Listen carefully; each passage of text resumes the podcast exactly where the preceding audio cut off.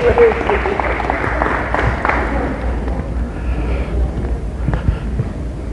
didn't know what kind of a movie we we're about to see there with them coming out of the sunflowers like that. I didn't know. It's good.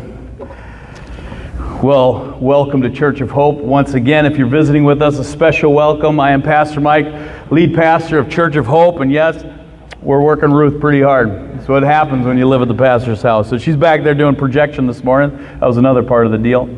So, amen. Ruth is my niece, for those of you guys who don't know, so I'm allowed to pick on her. So, we are going to do part two of the message that we went with last week and uh, did not finish.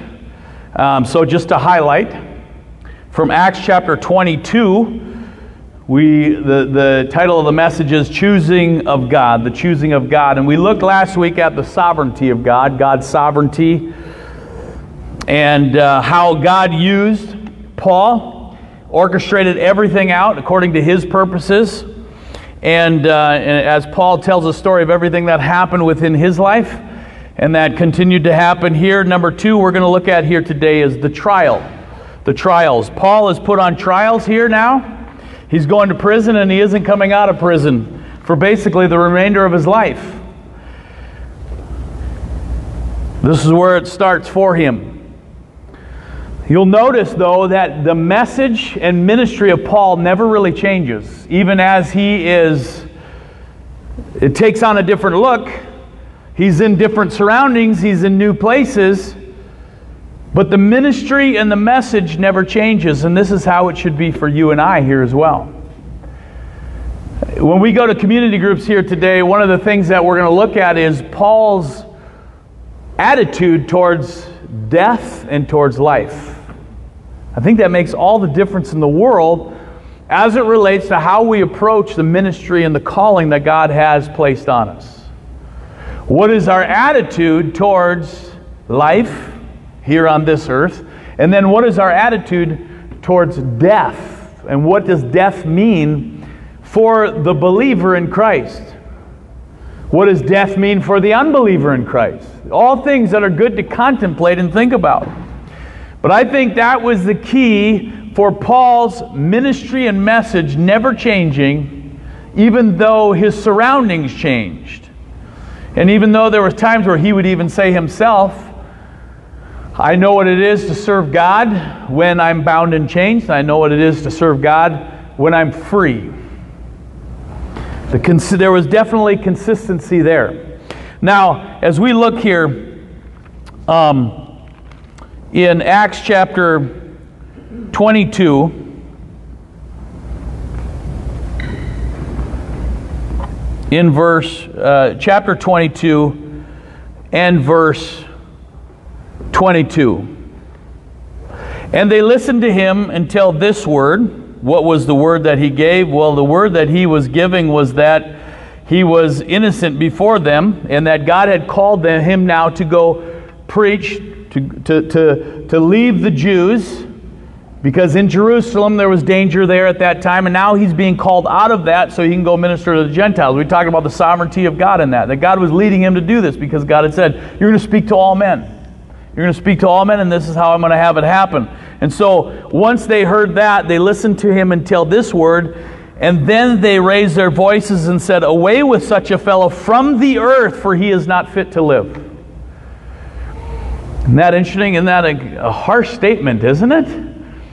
Really, when you stop and think about that, but I, I, would submit to you here this morning that we are living in a day and age that is not very different than that. In all the midst of the let's coexist, let's, you know, major toleration, just everybody tolerate each other, it's very interesting that this same group of people that is pushing this can't we just get along? Can't we just coexist? Shouldn't we all just be tolerant of one another? are actually some of the most intolerable uh, people that are the most intolerant on the people on the planet. Right? Because they're, they're, they're tolerant of everything until you start telling them truth that they don't want to hear. And then the mindset becomes, and this may sound extreme, but I'm telling you, it's happening all around us. The mindset becomes these people are not fit to live. Away, notice what they're calling for here? Away with such a person from the earth. They're not fit to live.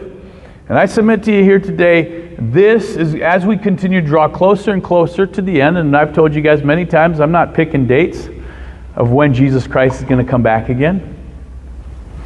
Um, but I think we can safely say we're moving closer and closer. Wouldn't you agree with that? And Jesus said something in Matthew 24. Before he comes back again, he says, You're going to be hated. He's talking to believers.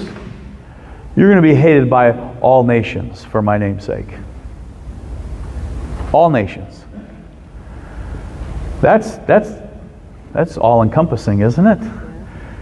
all nations for my namesake. So don't be surprised when you begin to see this idea and this, I, uh, this kind of ideology or even these kinds of attempts that begin to be put out there because they're not going along with our, with our system and our way of thinking and our way of doing things.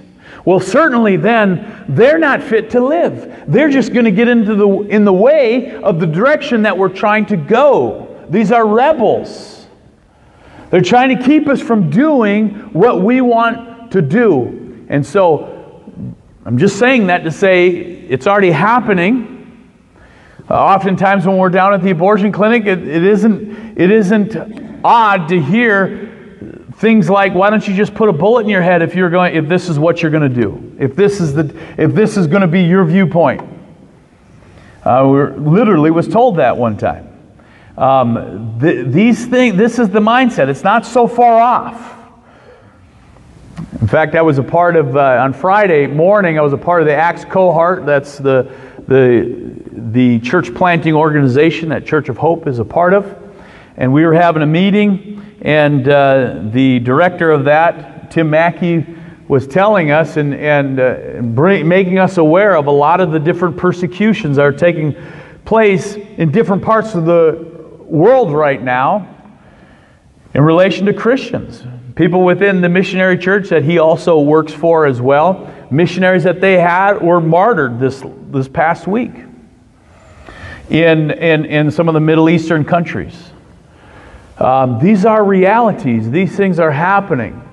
And, um, and I feel like God has been preparing us uh, as we've been talking about these things, as we've been looking at these things, I feel like the Lord has continued to want to um, raise our awareness that we would continue to stand for truth. And as we do that, don't be surprised that the enemy gets upset over that. Does that make sense? He kind of gets worked up. But remember, all the while, we're not fighting against flesh and blood, right? but it's principalities and powers in the heavenly places. Therefore, you and I need to be putting on the whole armor of God. Amen? The whole armor of God. And how does, in Ephesians chapter 6, verse 18, how does he sum all of that up? Praying always. Everything needs to be bathed in prayer right now, folks. We can't get away from prayer. Everything needs to be bathed in prayer because this battle that we are in is a real battle. And it is, it is, it is, it is against a real enemy. And God hasn't changed his mission for his church. He still intends for us to be salt and light wherever we're at. But don't be surprised when this be, continues to grow, this mindset. You're not fit to live anymore if you can't go along with a program. It's real.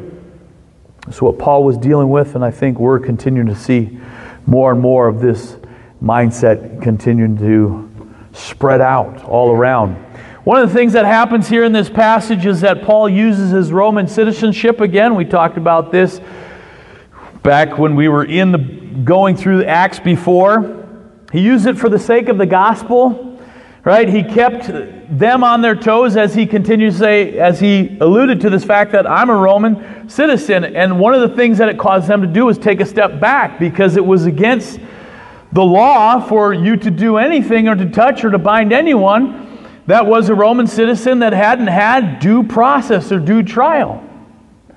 And it kind of caused everybody to take a step back. But I also see in this, I hope I'm not reading too much in between the lines here on this, but I also see a care for those that were even doing that to Paul.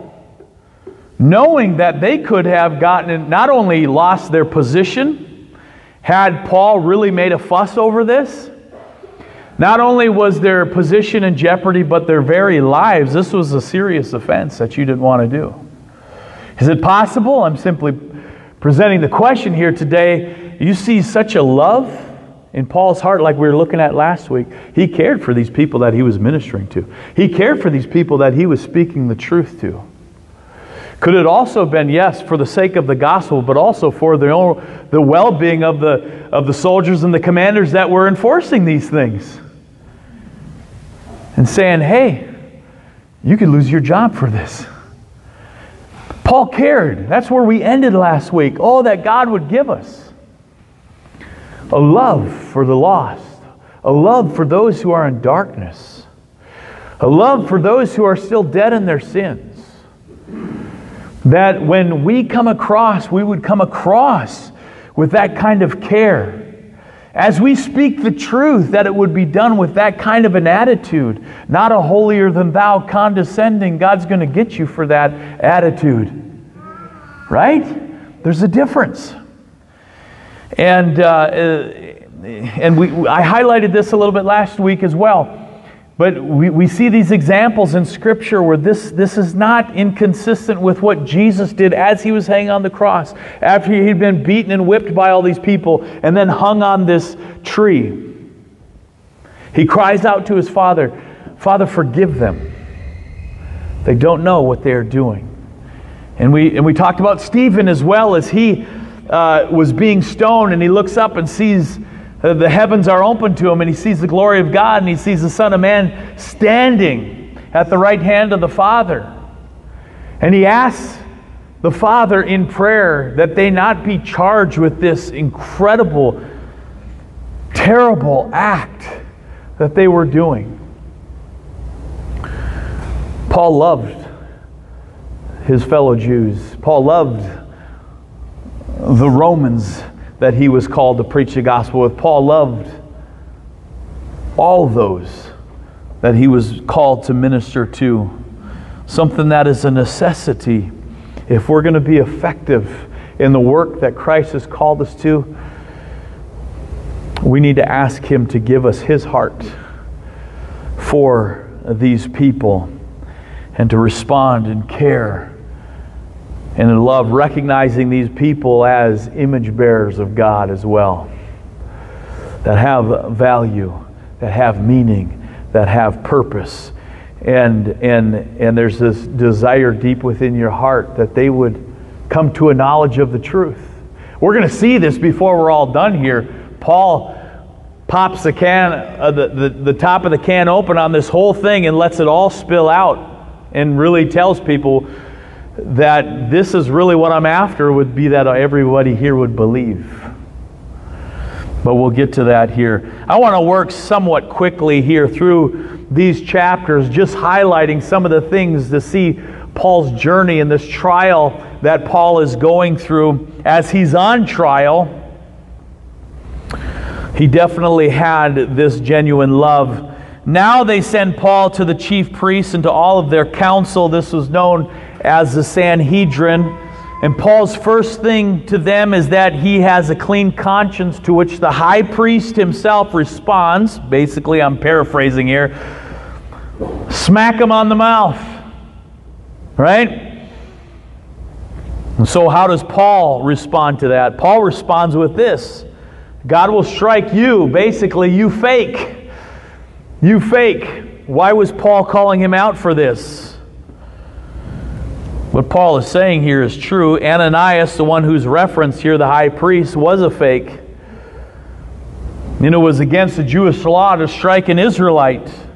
Ananias was supposed to represent the law, but here he was breaking it as he's seeking to be one who's supposed to be upholding it. That's called hypocrisy.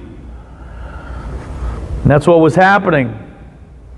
And it's interesting if you do research, as I did on this here a little bit over the past couple of weeks, Paul's statement actually turned out to be prophetic. History tells us that in 66 AD, four years before the destruction of Jerusalem, a group of insurrectionists rose in war against Rome and wanted to get Ananias They found him hiding, drug him out, and murdered him along with his brother.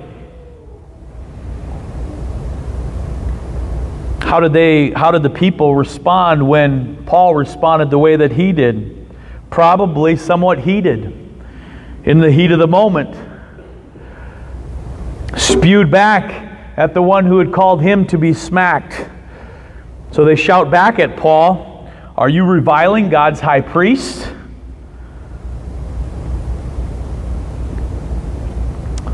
Remember what Scripture says about Jesus that when he was reviled, he never reviled in return. Looked up the word revile. Revile means criticism in an abusive or angrily insulting manner. In 1 Peter chapter 2 verses 19 through 23, you can jot that down in your notes. is a great passage that covers this. Talking about Jesus, though he was reviled, he never reviled in return. Now, Paul had not done, I would submit to you here today, that Paul had not done the right thing. How do we know that? He openly admits it. Granted, he didn't know that he was dealing with the high priest. And he actually uses scripture to call himself out on it. They bring an accusation against him, and he actually says, I didn't know that he was the high priest. And then he actually gives them scripture that would say why what he did was wrong. There's so much that we can learn from here. Because what happens when somebody comes to us with something? Regardless of their attitude that they may be coming to us with something. What tends to be our default? We get defensive, don't we? Don't we get defensive? And what usually ends up happening is we tell them things that they've done wrong, don't we? Well, maybe maybe you guys aren't like me, but I do that. But Paul's response here is beautiful. He humbles himself and actually takes him to the scripture that would, that would shine the light on the reality of him doing something wrong. He says, Yes. In Exodus chapter 22, verse 28, you shall not revile God nor curse a ruler of your people. Now, again, Paul wasn't aware that this was a ruler. He had called the high priest out for not following the law and had done the same thing in that moment. And he owns it. That's good. Can we, can we let that in? That's good. That's, that's walking in humility. And there is fruit that can come from us owning things that we've done wrong and being open about them and asking even for forgiveness for those things. What a gracious, humble, and submitted way for Paul to respond. Next, this is very interesting here. And this is, I believe, this is one of the reasons why Jesus had, himself had said, when they take you in front of the rulers, in front of the council, in front of the courts, don't prepare what you're going to say.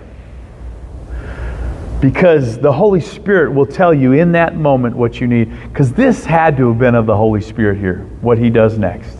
Had to have been. Here he is sitting before the Sanhedrin. He's got Pharisees here and he's got Sadducees here. You know what he does?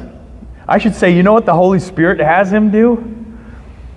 He gets theological on them, which stirs up a debate because it was something that the Jew, the, the Pharisees and the Sadducees were at odds over.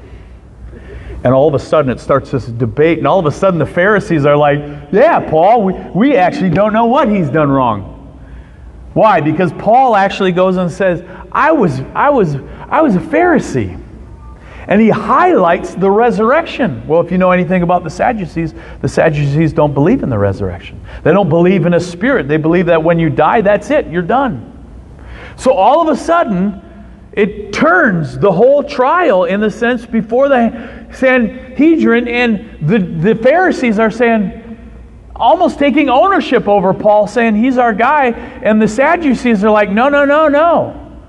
We hate him all the more, and out of fear for Paul's own safety, not knowing what was going to happen in this moment, the commander actually removes Paul from the situation. I think this is fascinating. I love it. Way to throw in a theological debate just to let a bomb go off and Paul gets taken out of there. I think that's clever. And I think that's something only the Holy Spirit could do. But you see that happening here. He speaks to the resurrection and the reality of it. Next, the Lord manifests the promise of never leaving and never forsaking his children. Look at Acts chapter 23, verse 11. But the following night the Lord stood by him and said, Be of good cheer, Paul. I can't tell you how many testimonies I've heard of people who were in prison for the sake of Christ, in terrible places and being persecuted. And yet their testimony of Christ's nearness during those seasons, unlike any other time in their life, just continued to prove true. God is near to those who are suffering for Him. And He wants to encourage them, and He wants to remind them, You're not alone. I gave you a promise. I'm never going to leave you, I'm never going to forsake you. Be of good cheer, Paul. For as you have testified for me in Jerusalem, now he gives them a little bit of insight into where this is going. As you have testified for me here in Jerusalem, so must you also bear witness at Rome.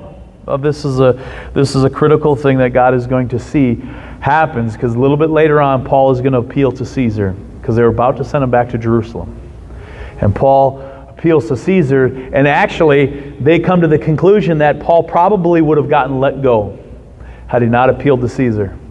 But you know why? he had to go to Rome because he was going to testify of the gospel of Jesus Christ in Rome. He had to. It was part of God's plan and part of God's purpose for his life. And that's what Paul was bent on. That was what Paul was dedicated to. A death threat arises, and God supernaturally gets him out of there by means of Paul's own nephew hearing about the plot to kill Paul. He is then instructed to go to the commander and tell them the plot. And it's amazing. I don't have time to dive into it right now, but, but read those verses 23 through 25 if you want to look at the security detail that was given to Paul, and his life is spared, and uh, the ambush was not successful. The commander is going to send him to Felix, the governor in Caesarea, and so he sends him a letter with the soldiers that are escorting Paul, which is verses 26 through 30 there. I'll let you look at that later. Felix receives him, confirms that he is in Felix's jurisdiction as governor.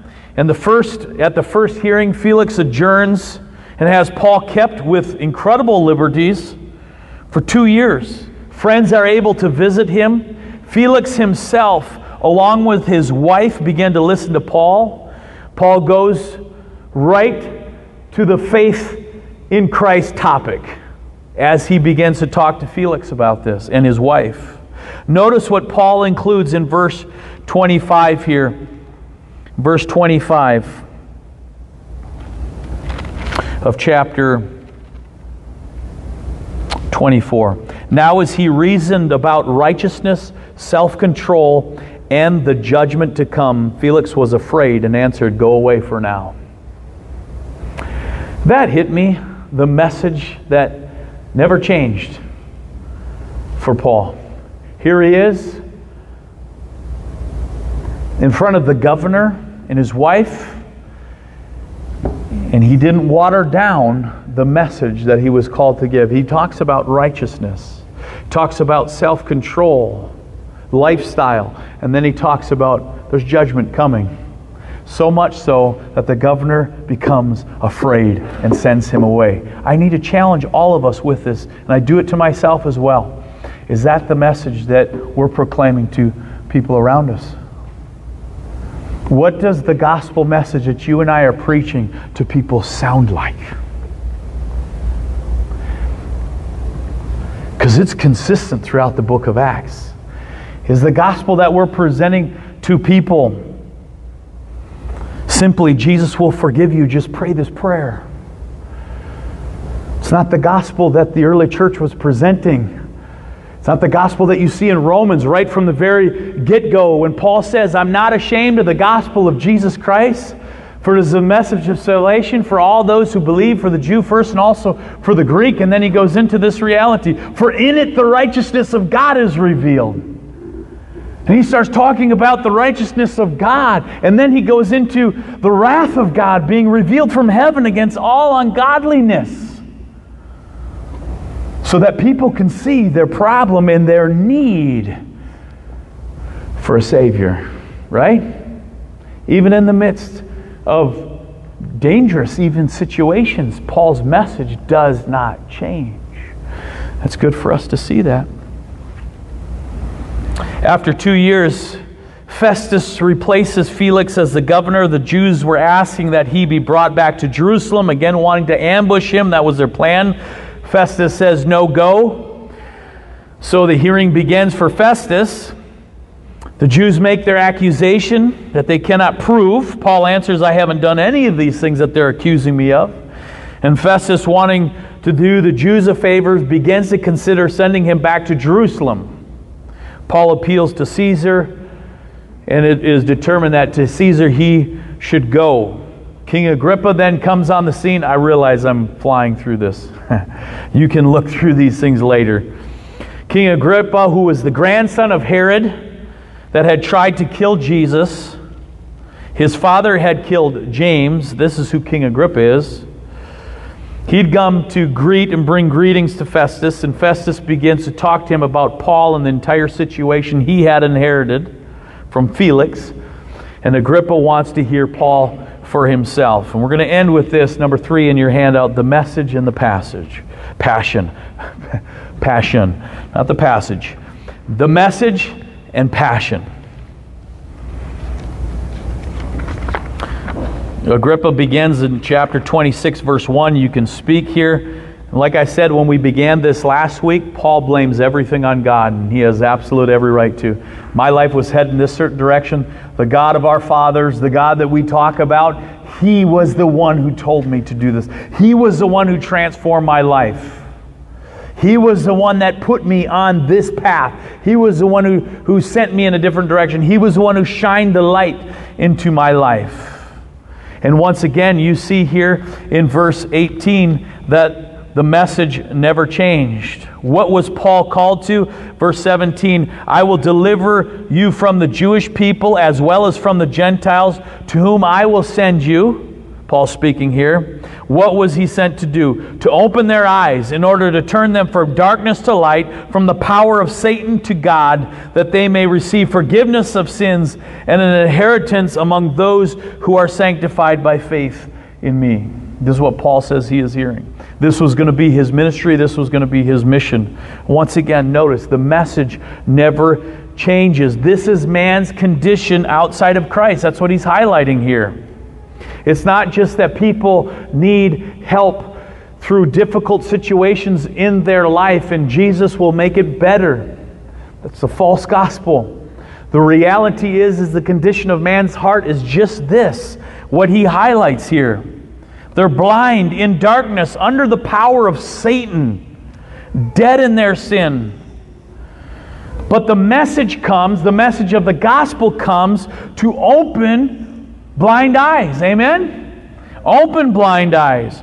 Turn them to light, to God, to receive forgiveness of sin and an eternal inheritance. That's the good news of the gospel. This was the work that Paul was called to do. At the end of uh, verse, or in verse 20, towards the end, turn, but declared first to those in Damascus and Jerusalem and throughout all, throughout all the region of Judea and then to the Gentiles that they should what? Help me out, church. Repent. Consistent, isn't it? Over and over again, you have to turn from your sins. The message of repentance always has to be there. Do works then that are consistent with repentance. It'll be evident in your life if you've repented. So many believe that if I just believe that God exists, I'll be okay. But what does James tell us about that? Even, even demons believe that God exists. They tremble, but they're not going to heaven, they're going to hell. It's not just believing that God exists, it's recognizing Him as Savior and Lord and bowing your knee to King Jesus and repenting of your sin and trusting fully in everything that He has provided for you in His life, death, and resurrection. Amen. Fully in His finished work. Paul says and highlights this is no new message, and then he actually appeals to Agrippa. It's what the prophets had foretold, it's what Moses had foretold. All throughout the Old Testament, this is why Jesus began with Moses and the prophets to those that he was showing himself to that I am the fulfillment of everything that was spoken of in the Old Testament. We know that Paul was passionate about this because he is taking every opportunity, no matter where he is at, to share it. Amen? The message didn't change. Now you see the passion. Everywhere he went, this was on his mind, this was on his heart. He had to give this message. But we also know that he was passionately wanting people to repent and trust in Christ. Because after King Agrippa basically says, You almost persuade me, there's debate over was he, was he asking a question here? Well, I, I would lean on the side that he was making this statement You almost persuade me to become a believer to become a Christian. And you notice what Paul says in here in, in response to this?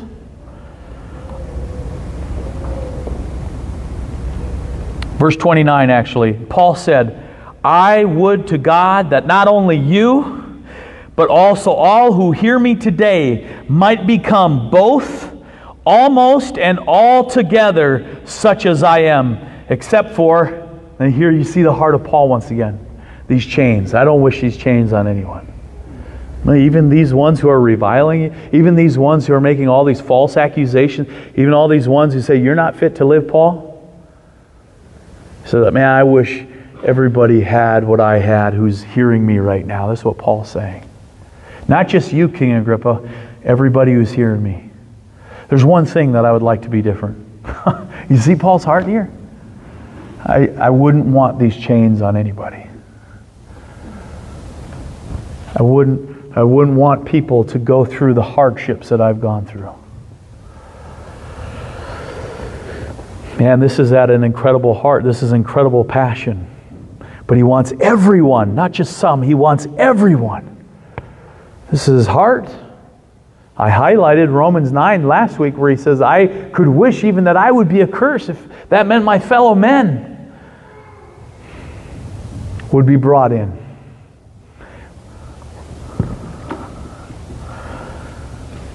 They came to the conclusion, after all of this, that he had done nothing worthy of death, and even said he could have well released him, but he had already appealed to Caesar. So he had to go to Rome. Why?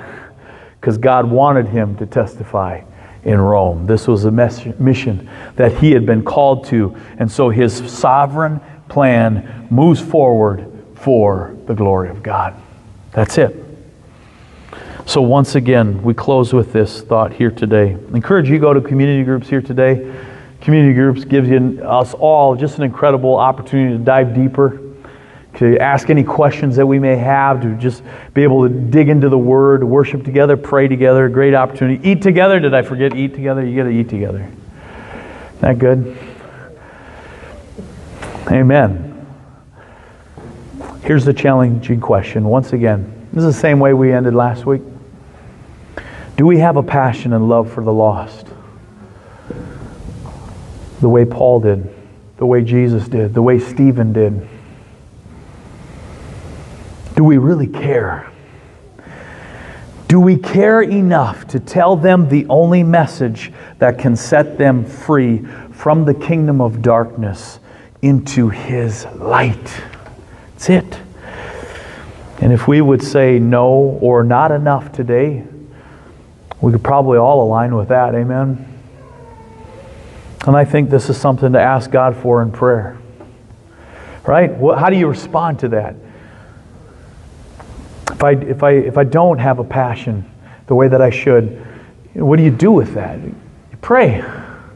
I can, I can think of no better advice for any one of us here today who would say, you know, that passion for the lost, caring for the lost state, for the glory of God, is not where it should be, then we call upon Him and He will answer us and He will show us great and mighty things that we do not know right now. I think it was William Booth that says, God stamp eternity on my eyeballs. Stamp eternity on my eyeballs. Give me more eternity conscious, God. Let's pray. Heavenly Father, we come before you in the mighty name of Jesus and we ask, Lord, in a greater way, maybe even than we have here right now, Lord, that our life, mission, purpose would never change no matter where we're at, God. No matter where you send us, no matter where we go, that we would have the same response that we were singing about here earlier send me. Send me. I'll, I'll go anywhere. In light of the gospel, in light of the greatness of what you've accomplished in our hearts, how could we not, God, go anywhere that you would call us to go for your glory? May the lamb that was slain receive the reward for his suffering in each one of our lives, Lord.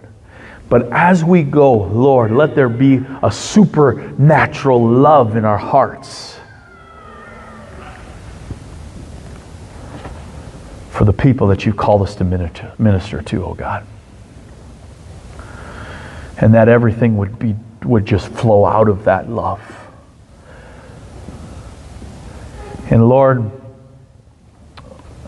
we know that's found in growing in you and recognizing how much you love us.